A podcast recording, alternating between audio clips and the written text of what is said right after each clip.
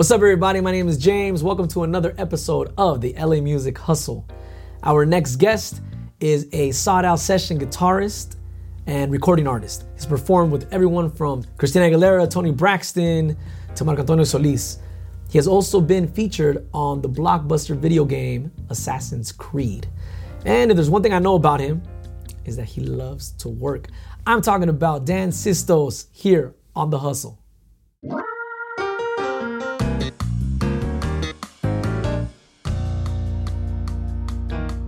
What's up, man? What's up, dude? How you doing? Thank you for having me. Dude, we're excited to have you. And uh, we've been talking about this for a few a few days. And yeah. Finally, we were able to get you on. And um, yes. we think you're going to be able to provide a lot of knowledge for fellow guitarists and musicians. Right on. And um, as I mentioned, you have worked with some of the biggest names out there. Mm-hmm. And you've recorded for them. You've been on tour.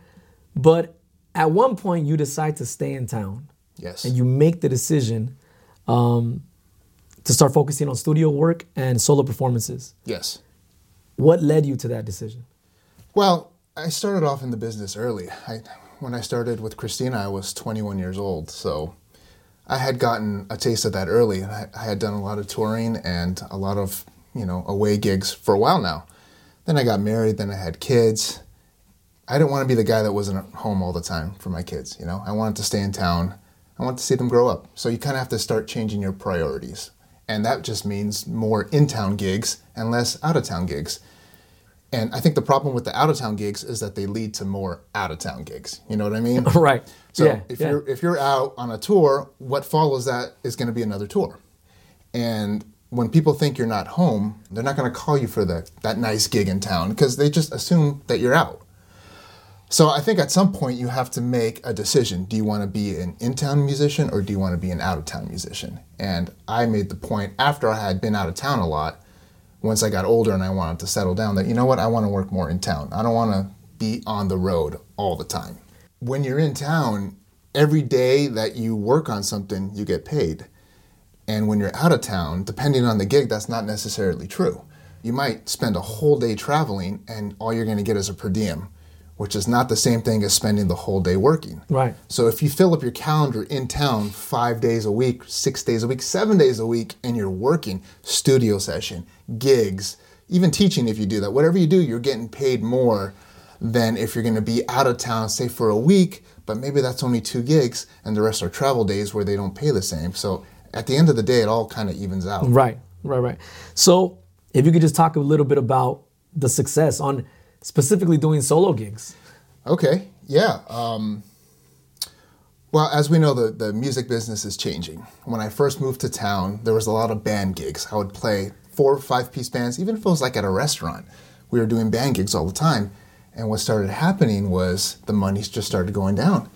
And I started noticing that, you know, to make a living, to be able to support my family, I had to make more money in town. And what does that mean? Unfortunately, that means less guys in the band. Right.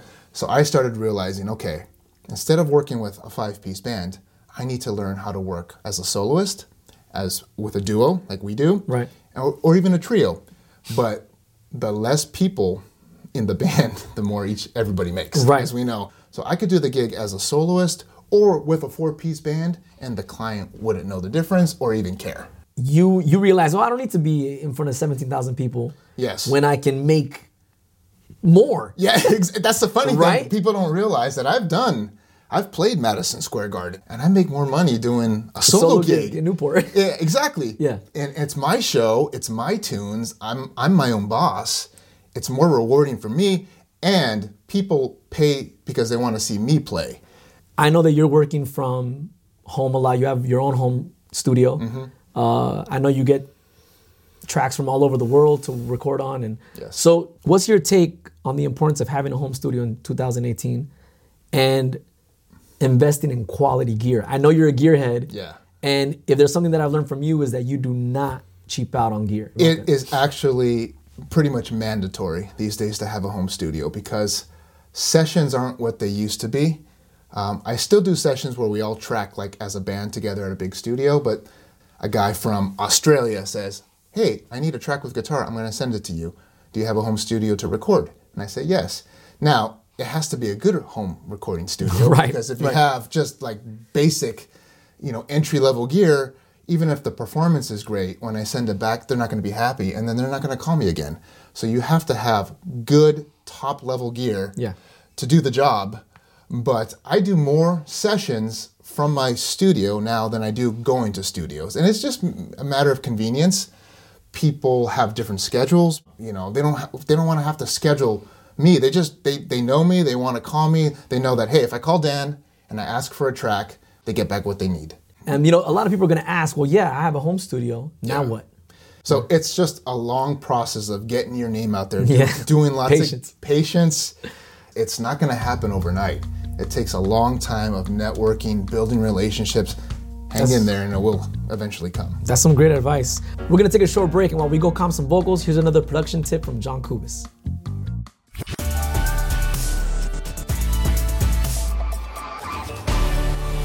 What up, Beat Warriors? Welcome to another Logic Production Minute. Want to get that sick reverse reverb effect you hear on pop and dance songs? First, record your vocal and mute everything but the first word. Then drop a really wet reverb on the track. I like Logic's Chromaverb for this.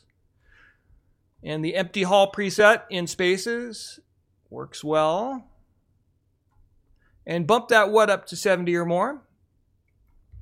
Next up, we want to bounce our first syllable here with Control B. Make sure source is set to leave, include audio tail and file, include audio tail and region are both checked. Now let's flip it. We'll go here to region inspector, reverse, and push that back so that it overlaps the first syllable of the vocal. Don't forget to turn off your reverb and unmute the rest of the vocal. Let's take a listen. Never gonna give you up. Now we can push that around till it's perfect, and don't forget to try fading in and out, maybe even adding some effects to make things more interesting, and definitely try it on other stuff besides vocals. For more tips like this, check out my YouTube channel at youtube.com slash John Kubis. How does your rig change from the studio mm-hmm. and live performances? Studio, it's it's been pretty similar because the, the thing about the studio is you have a good mic, you have a good mic pre, that'll last forever, you know. It's completely different with live gear. Live gear has changed immensely, at, le- at least for me as a guitar player. I'm I'm always looking for the next thing that's going to sound better, and it's going to be smaller, and it's going to be less for me to bring. Because the le- you know the, the hardest part about doing what I do or doing what we do is not the performance, because we love to perform. It's the schlepping of the stuff. We all, we talk about it a lot. It's the carrying the amps. It's the carrying the stuff. That's the work part. And, right. the, and the teardown. We do our gig, we play, and now we have to pack up. So if I could make the setup and the teardown easier, it makes the gig so much better for me because the playing is always the fun part. Right. You you have your rig for the live performance, yes. and then in the car you have a backup, always, just in case. Yes. A lot of people don't think that way. I think that's one of the, the one of the reasons why you have success. Yes, that's a that's a good point. Very very important, because if you can't do the gig, you don't get the check. So you always have to be ready with a backup rig, a backup of everything. I carry a backup of everything. Two guitars, two amps, two pedal boards, a backup of every single cable. Yeah. And you don't have to bring it. You just have to have it in the car. And things have happened. You would think that they haven't, but they have. One time I was playing a gig, and it was by the beach, and uh, I left my guitar cable on the on the floor, like an idiot. And um, as the temperature dropped, the grass got moist, and I didn't realize it. And when I plugged the cable back into the guitar, it was wet, and it shorted out all the electronics. Oh, the guitar man. was useless. It was distorting. It was a private event. And it sounded terrible. I, if I just had that one guitar, I couldn't finish the gig, and I wouldn't have gotten paid. So what did I do? I go, but went to my car. I had my spare guitar. You know, took a little five-minute break, put on some background music, came back with a new guitar, new cable, rocking and rolling. Ready to go. Yeah, right. Always got to have a backup. And don't be the guy in the band with the bad cables. Don't be that guy. Nobody likes that guy. No. You're doing a sound check and uh, something's not working with the gear, and you got to spend time that's meant for a band to sound good and be comfortable. Now you're troubleshooting your gear. Don't be that guy. Nobody likes that guy. That guy doesn't get hired. Yeah. You know? Don't be that guy. Don't be that guy. Okay? Yeah. There's a lot of guitarists that are coming out of M I. I know you went to M I. Yes. U S C, there's a lot of people in YouTube land yeah. that are thinking of starting careers, or some of them are starting careers as guitar players. Yes. What advice would you give them that you wish somebody told you? Something I would say is you have to figure out, do you want to be an artist or do you want to be a working musician? And those are two separate things. Um, it's harder and harder to be an artist these days. And when you're younger, you have more time to say, no, I only want to play my own songs. I only want to write my own music and do my own thing. That's great. I was like that at that age too. Luckily for me, I went to school and learned how to play a lot of different styles. Because what ends up happening is when you're a musician and say it doesn't work out for you, what happens? You have to fall back on doing working gigs.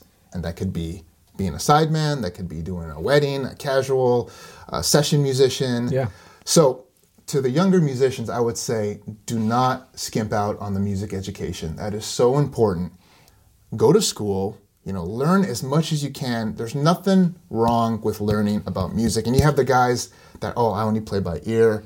I, I, you know, feeling music by ear, that's great. When people don't have to read anything or when they know the music inside and out, you're always going to get the best performance. But guess what? You don't always have that luxury to play everything by ear. You know, you need to go to school. You need to learn how to read. You need to learn how to play different styles. Yeah. You need to know what works in different styles. That way you can do as many gigs as possible. So the more you can do, the more you'll work. The more you'll make money, the more you'll be happy. Yeah, man, the L A Music Hustle. Thank you, man. Yeah. Now we do something here on the show. It's one of my favorite segments.